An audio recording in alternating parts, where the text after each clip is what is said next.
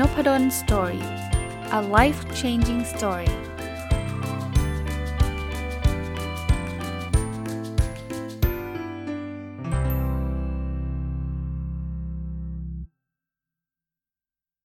สวัสดีครับ ยินดีต้อนรับเข้าสู่นพดล Story Podcast นะครับ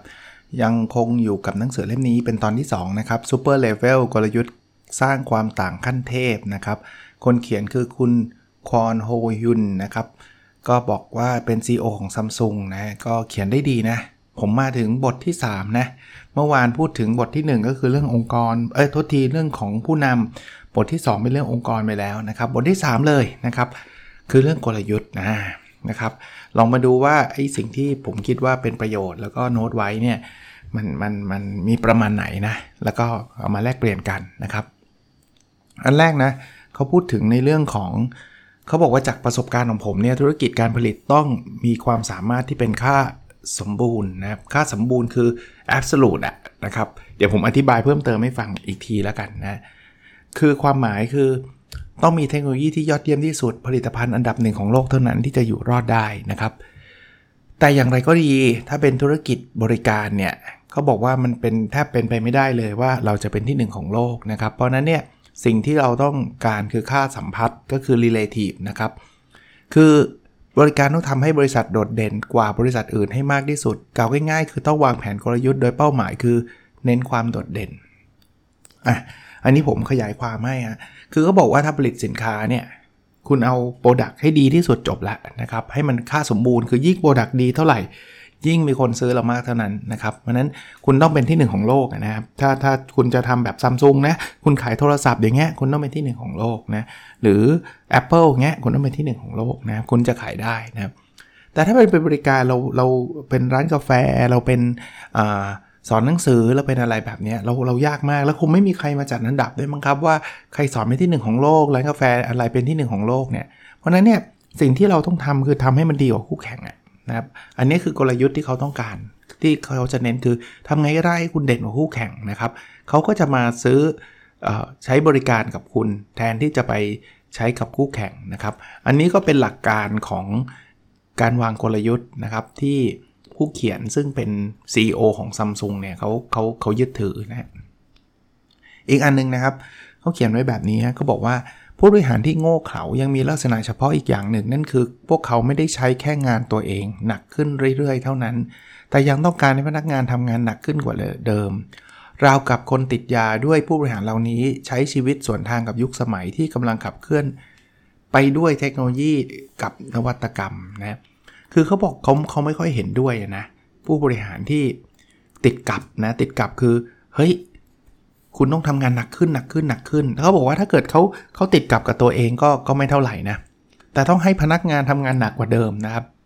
เขาเขาใช้คาว่าเหมือนติดยาเลย คือตัวเองบ้างงานทำงานหนัก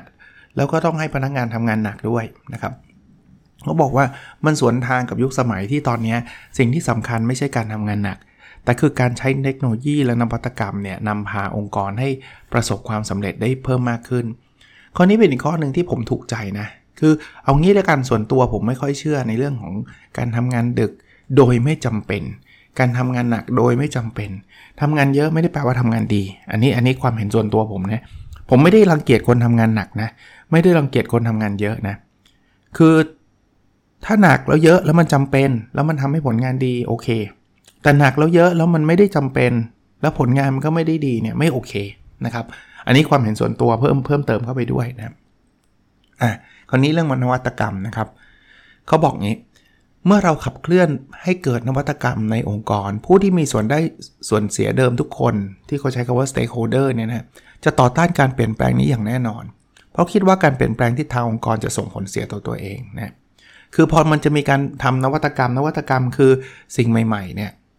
คนที่เกี่ยวข้องนะ เช่นลูกค้า เช่นพนักงานอะไรเงี้ยเขาจะต่อต้าน เพราะว่าเขาเขาไม่ชอบการเปลี่ยนแปลงอะเขาคิดว่าถ้าเปลี่ยนไปปุ๊บ ตัวเองอาจจะได้รับผลลบนะอ่าเขาเขียนตอบว่าด้วยเหตุนี้เมื่อตัดสินใจเดินสู่นวัตกรรมแล้ว ก็ต้องเปลี่ยนคน ฟังอาจอาจจะดูอาจจะฟังดูรุนแรง แต่นี่คือความจริง ต้องชดเชยให้บุคลากรเดิมมากเป็นพิเศษ เพื่อทำให้เขายอมออกจากตำแหน่งโดยไม่ขัดเคืองใจ แทบไม่มีกรณีตัวอย่างขององค์กรที่ประสบความสำเร็จทางนวัตกรรม ในขณะที่ยังเก็บคนที่เฉยชาเอาไว้ได้เลยโอเป็นอะไรที่แบบตรงไปตรงมามาก คือเขาบอกว่า ถ้าคุณต้องการเปลี่ยนแปลงอะคุณอยากสร้างนวัตกรรมอะคุณอาจจำใจต้องปลดบางคนออกเลย แต่ก็ชดเชยให้เขานะ โดยที่อย่าให้เขาขัดเคืองใจ เพราะเขาก็อยู่ช่วยบริษัทมานาน อันนี้มันเป็นการตัดสินใจที่แบบ radical มาก radical คือแบบโหโหดมากอะโหดมากนะครับแบบตรงไปตรงมามาก แต่เขาบอกว่าถ้าคุณอยากเปลี่ยนแบบนั้นเนี่ย คุณเก็บคนเฉยชาไว้ไม่ได้หรอก ราะว่าคนเฉยชาเขาก็จะต่อต้านครับ อย่าไม่อยากเปลี่ยนเอาแบบเดิมดีกว่านะนั้นเขาบอกว่าแทบจะไม่มีเคสไหนเลยนะ ที่สร้างนวัตกรรมแล้วเก็บคนเฉยชาไว้ด้วยนะครับ ก็ลองต้องลองพิจารณานะคือเขาผมจำได้หนังสือเล่มนี้เขาเขียนบอกว่า เอ้ยคุณจะเอาไง ถ้าเกิดคุณอยากจะแค่ improve คุณก็เก็บคนเดิมไว้แล้วคุณก็พัฒนาแบบเรื่อยๆ ต่อไปเรื่อยๆ แต่ถ้าเกิดคุณคุณต้องการ innovate คือคุณต้องการสร้างอะไรที่มันแบบ เป็นนวัตกรรมใหม่ๆเนี่ยบางทีคุณต้องจำใจที่จะต้องตัดบางบางคนออกนะอะตัดออกแล้วจะเกิดอะไรขึ้น เขามีเขียนต่อนะเขาบอกว่า เมื่อผู้นำตั้งใจที่จะเลือกและจดจ่อ โดยพยายามจัดการส่วนที่ไม่จำเป็นออกไป ย่อมมีการต่อต้านและคัดค้านอย่างแน่นอน ตอนนั้นผมถามคนที่คัดค้านการจัดการงานไว้เช่นนี้ บอกผู้จัดการคิมที่บ้านคุณมีภรรยากี่คน ตอนนี้ไม่ใช่ยุคโชซอนแล้วนะ ยุคนั้นเขามีเขาอนุญาตให้มีภรรยาน้อยได้ แต่ยุคปัจจุบันเรามีภรรยาได้คนเดียว คุณลองคิดแบบเดียวกันดู ไม่ต้องแจกแจงงานมาหลายอย่าง คุณบอกงานที่สำคัญที่สุดมาอย่างเดียว เหมือนกับที่บ้านของผู้จัดการคิมมีภรรยาคนเดียวนะครับ สิ่งที่สำคัญคือ ธุรกิจส่วนใหญ่ไม่ได้ล้มเหลว เพราะทำงานไม่ได้ แต่เป็นเพราะมีงานมากเกินไปนะครับ อย่างที่ผมบอกนะ คือสมมุติว่าเราเราตัดคนที่เฉยชาออกไปเรียบร้อย ทุกอย่างออกไปเรียบร้อยแล้ว เราก็ต้องโฟกัสละ เพราะว่ามันมีคนอาจจะมีจำนวนไม่ได้มากเท่าเดิมอะไรต่างๆ เราต้องโฟกัสนะครับพอโฟกัสเสร็จปุ๊บเนี่ยคนก็จะเริ่มคัดค้าน แต่อันนั้นล่ะ อันนี้ก็ต้องทำนะ อันนู้นก็ต้องทำนะ เขาก็บอกเขาก็ยกตัวอย่างบอกว่า มันก็เหมือนเรานี่แหละ ที่เรามีภรรยาได้คนเดียวอะ เราไม่ได้มีภรรยาได้เป็น 10 เป็นร้อยถูกปะเพราะฉะนั้นเนี่ยงานเนี่ยมันก็ต้องเลือกที่จะโฟกัสนะครับเขาบอกว่างานที่สำคัญที่สุดมาอย่างเดียวเหมือนกับที่บ้านมีภรรยาคนเดียว ชอบประโยคสุดท้ายที่เมื่อกี้ผมอ่านให้ฟังนะธุรกิจส่วนใหญ่ไม่ได้ล้มเหลวเพราะทำงานไม่ได้ แต่เป็นเพราะมีงานมากเกินไป ผมว่าอันเนี้ยในหลายหลากหลายองค์กรเนี่ยบางทีเนี่ยเราไม่ได้โฟกัส แล้วเราก็ใช้ทรัพยากรมากจนเกินไปกับทุกเรื่องนะครับ ก็ต้องกลับมาที่เบสิกพื้นฐานว่า เฮ้ย เรื่องไหนคือ priority เรื่องไหนต้องที่ต้องทำก่อน ส่วนตัวเครื่องมือที่ผมเล่าให้ฟังเดี๋ยวพรุ่งนี้ก็น่าจะได้ฟังอีกก็คือ OKR weekly ใช่ไหมไอ้ OKR นี่ก็คือเครื่องมือที่สอนให้เราโฟกัสในถึงสิ่งที่สำคัญมากๆนั่นเองนะครับมาดูต่อนะเขาบอกว่าถ้ามองเห็นความเป็นไปได้ที่จะฟื้นตัวขึ้นในอนาคต แม้กรณีนี้จะต้องขาดทุนซ้ำอีกก็ไม่สำคัญเท่าไหร่นัก จะขาดทุนหมื่นล้านหรือ 20,000 ล้านก็คงไม่ต่างกัน ถ้ามองเห็นความเป็นไปได้ที่ธุรกิจจะปรับจะฟื้นตัวขึ้น แม้จะอยู่ในสภาวะขาดทุนหมื่นล้าน ก็ควรลงเทมลงทุนเพิ่มไปอีกหมื่นล้าน เพื่ออนาคตจะดีกว่า แน่นอน ถ้าพลาดไปอาจขาดทุนถึง 20,000 ล้าน ถึงขนาดนั้นก็อย่ากกลัวควรลงทุนอย่างกล้าหาญแล้วฝ่าฟัน สภาวะขาดทุนให้ได้ อันนี้เหมาะมากกับยุคนี้ ที่หลายองค์กรเนี่ยอาจจะประสบความล้มเหลวขาดทุนอยู่ คือเขาเชื่อแบบนี้นะครับคนเขียนนะคุณควอนโฮยุนเนี่ยนะเขาเชื่อแบบนี้เขาบอกว่าเฮ้ยจริง ๆ ถ้าเกิดคุณขาดทุนแล้วคุณบอกว่าคุณจะไม่ลงทุนเพิ่ม คุณจะไม่ทำอะไรเลยเนี่ยคุณก็ตายแค่นั้นเองครับ ถ้าเห็นความเป็นไปได้ที่ธุรกิจจะฟื้นตัว จะขาดทุนเพิ่มก็ต้องทำก็ต้องทำเพื่ออนาคตที่ดีกว่าเนาะประเด็นมันอยู่ตรงนี้ครับคืออยู่เฉยๆตายแน่นอน เพราะฉะนั้นมีทางเลือก แต่ถ้าเกิดคุณเห็นความเป็นไปได้ keyword อยู่ตรงนี้คือเห็นความเป็นไปได้ ลงทุนเพิ่มขาดทุนเพิ่ม ตอนนี้ยอมเจ็บใส่เข้าไปครับ มันถึงจะสภาฝ่าฝ่าฟันสภาวะขาดทุนได้ ผมผมเปรียบเทียบนะมันเหมือนกับคนป่วยนะ คนป่วย คือถ้าเกิดไม่รักษาตายแน่นอนคราวนี้รักษาเนี่ยมันอาจจะตายเร็วขึ้นก็ได้นะ ถ้าหมอตัดผ่าตัดอย่างเงี้ยอาจจะตายเร็วขึ้นนะ แต่ ถ้าคุณหมอเห็นแล้วว่ามันมีโอกาสหายอะ take risk เถอะผ่าตัดเถอะอย่างมากก็ตายคือคืออยู่เฉยๆก็ตายอยู่แล้ว อารมณ์คล้าย ๆ แบบนี้นะครับ ก็ก็ลองไปพิจารณาดูนะครับ ผมว่าก็เป็นอะไรที่น่าสนใจนะอะมาดูต่อครับ บุคลากรที่จะใช้ในธุรกิจใหม่ อาจเรียกว่าหน่วยจู่โจม ซึ่งควรเป็นคนที่มีใจรักในการทำงาน แทนที่จะเป็นคนที่มีความสามารถสูง คนที่มีความสามารถและมีประสบการณ์ส่วนใหญ่ไม่ชอบถูกส่งไปอยู่ธุรกิจใหม่ที่กำไรน้อย และมีโอกาสล้มเหลวสูง ในทางกลับกันถ้าเลือกส่งคนที่มีใจรักในการทำงาน แบบที่อยากลองทำนู่นทำนี่จริงๆเนี่ยเขาบอกว่าธุรกิจเนี่ยจะอยู่รอดแน่นอนสำหรับธุรกิจใหม่ใจรักในการทำงานต้องมาเป็นอันดับหนึ่งวงเล็บ passion first อันนี้เป็นข้อเตือนใจที่น่าสนใจนะครับเขาบอกว่า องค์กรอยาก innovate ใช่ไหมองค์กรอยากพัฒนาอยากจะสร้างอะไรใหม่ ๆ เนี่ย คุณอย่า เลือกคนที่จะไปคุมโดยที่มองแค่ performance เขาบอกว่าคนที่มี performance ดีๆ เป็นคนเก่งความสามารถเนี่ยเขาไม่ชอบความล้มเหลวครับ แล้วธุรกิจใหม่เนี่ยโอกาสล้มเหลวสูง หรือว่ากำไรน้อยมากเขาไม่ชอบ แล้วไปถึงก็ไม่เหมาะ ให้ให้ให้คนชอบที่แบบมีแพชชั่นเยอะๆไปนะคนที่หุยอยากเปลี่ยนนู่นเปลี่ยนนี่พวกนี้ไปแล้วจะเวิร์กนะครับก็ลองลองเลือกวางคนให้ดีนะลองเลือกวางคนให้ดี อ่ามาอีกอันนะอันนี้เป็นข้อเตือนใจสำหรับคนที่เป็น CEO แล้วมาจากวิศวกรนะ คือ คนเขียนบอกงี้เขาบอกว่าข้อจำกัดของ CEO ที่เป็นวิศวกรมาก่อนก็คือใช้เหตุผลมากเกินไป เพราะในการวิจัยและพัฒนาต้องคิดอย่างมีเหตุผลเสมอ จึงถูกฝึกฝึกมาว่า1บวก1เท่ากับ2เราต้องจำไว้ว่าสภาพการบริหารงานจริง คือจุดบรรจบกันของเหตุผลและความรู้สึก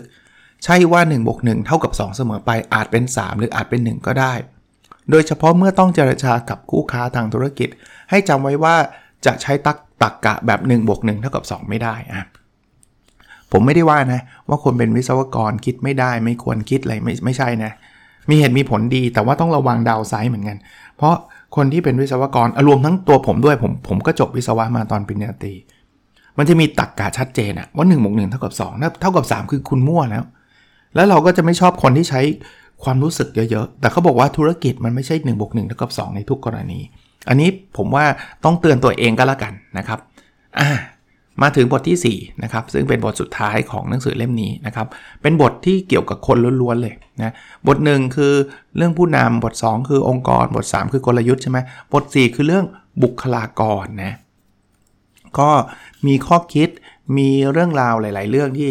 น่าสนใจอะเริ่มอันแรกนะ เขาบอกว่าปัญหาใหญ่ที่สุดที่เกิดขึ้นในการบริหารงานจริง ก็หนีไม่พ้นเรื่องคน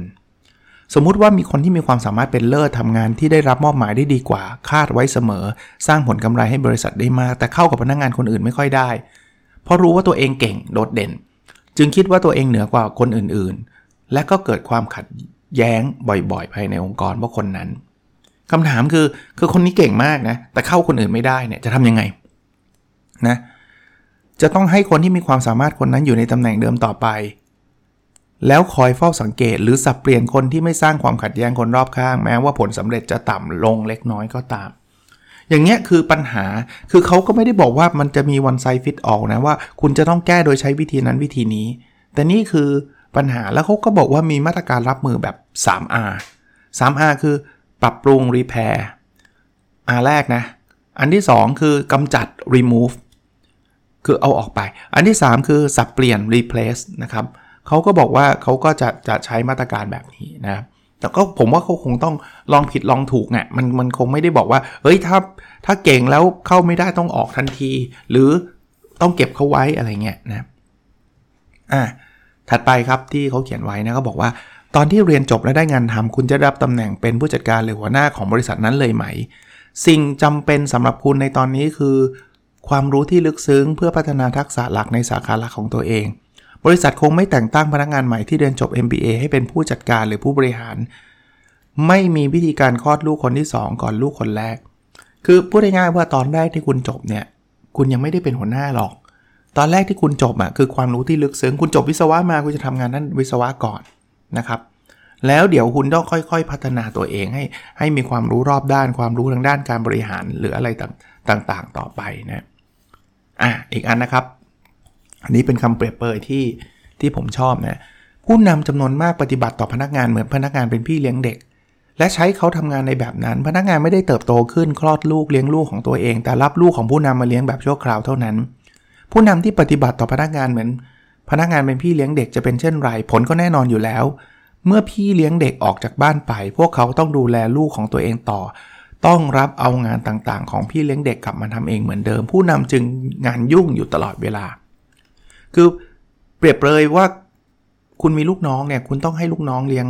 เลี้ยงเด็กเหมือนกับลูกน้องคลอดลูกออกมาเลี้ยงเองอะ่ะแล้วคุณจะได้ไม่ต้องไปไมโครแมネจคุณไม่ต้องไปจัดการเอง แต่ถ้าเกิดคุณจ้างลูกน้องแบบเออทำตามที่ผมบอกนะหนึ่งสองสามสี่ห้าเป็นพี่เลี้ยงเด็ก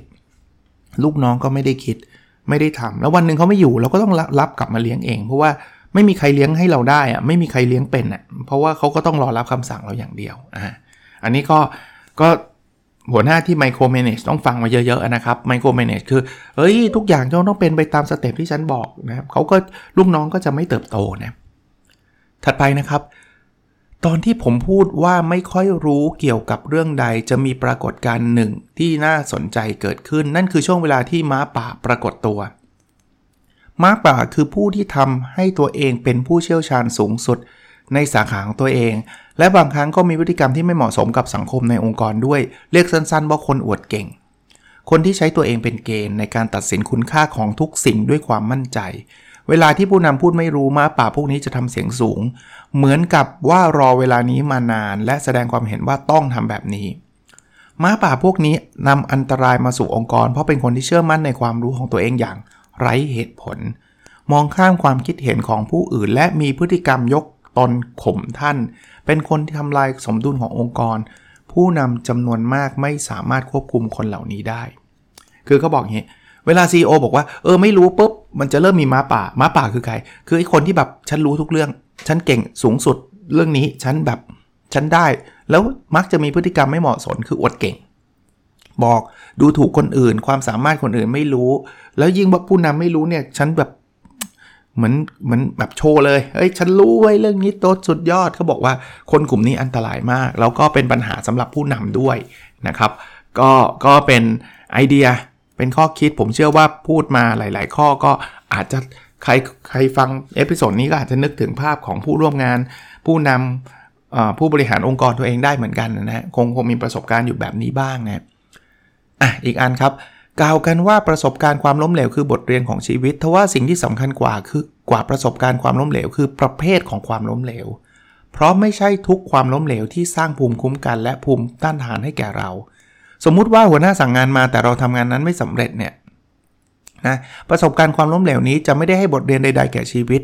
ส่วนใหญ่ในกรณีลูกน้อง จะไม่มองว่าตัวเองเป็นต้นเหตุของความล้มเหลว แต่จะคิดว่าหัวหน้าสั่งพลาด เมื่อมีการปัดความรับผิดชอบเช่นนี้ เกิดขึ้นก็แสดงว่าไม่ใช่ทุกความล้มเหลวให้บทเรียนแก่เราคืออย่างนี้บางคนบอกว่าสำเร็จหรือล้มเหลวใช่ไหม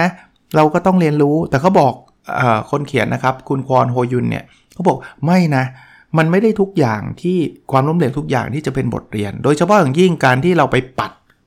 ว่าไอ้ที่เราล้มเนี่ยเพราะหัวหน้าสั่งผิด ถ้าเราปัดแบบนี้ความล้มเหลวแบบนี้ไม่มีประโยชน์เลย ไม่ใช่บทเรียนเลย เพราะว่าเราไม่เรียนรู้ไงนะครับ งั้นก็ต้องระวังนะครับ บางทีบอกเอ้เนี่ยเราได้ล้มอีกแล้วเราได้เรียนรู้อีกแล้วนะครับสำหรับผมนะหนังสือเล่มนี้เป็นหนังสือที่พูดถึงหลักการบริหารองค์กรเลยแหละเอ่อตอนแรกอย่างที่ผมเล่าให้ฟังตั้งแต่เมื่อวานนี้นะครับ ผมบอกว่าเออผมคิดว่าเป็นเรื่องราวของบริษัทซัมซุงคือผู้บริหารก็คนเขียนเนี่ยเป็น CEO ของซัมซุงนะแต่ว่ามันไม่ได้เป็นเรื่องราวซัมซุงอะ คือเขาเขามีเปรียบเทียบอยู่บ้างนิดหน่อย แต่ว่าเนื้อเนื้อเลยมันเป็นการบริหารล้วนๆเลยนะครับชื่อหนังสืออีกทีนะ Super Level กลยุทธ์สร้างความต่างขั้นเทพนะครับ ก็เช่นเดิมนะ ผมมีอยู่เล่มเดียวขออนุญาตส่งต่อแล้วกันนะครับ ท่านไปที่โพสต์นบดอน Story ของ episode นี้นะสำหรับตอนที่ 2 เนี่ยนะครับ แล้วท่านแชร์ออกไปเผื่อคนอื่นๆจะได้ฟังด้วยนะครับ แชร์ไปเปิด public ให้หน่อย ผมจะได้กดเข้าไปดูได้ แล้วก็ท่านก็เขียน เอาเอาลิงก์ที่ท่านแชร์เนี่ยมาแปะไว้ใต้โพสต์ใน Facebook เพจนบดอน Story ผมอะที่เป็นโพสต์เนี้ยเรียนอีกนิดนึงสำหรับท่านที่อาจจะเพิ่งเข้ามาฟังคือบางทีผมอาจจะไม่ได้โพสต์เช้านะมากนักนะครับ ไปออกกำลังกายไปอะไรอาจจะกลับมา9โมงอะไรเงี้ยนะครับ เข้ามาดูแล้วยังไม่เจอ ก็แสดงว่ายังไม่โพสต์นะครับ เดี๋ยวเดี๋ยวคงได้โพสต์แต่ก็คงไม่ไม่ late มากนักนะครับ โอเคนะครับ ประมาณนี้หวังว่าจะเป็นประโยชน์นะครับ แล้วเราพบกันใน episode ถัดไปครับ สวัสดีครับ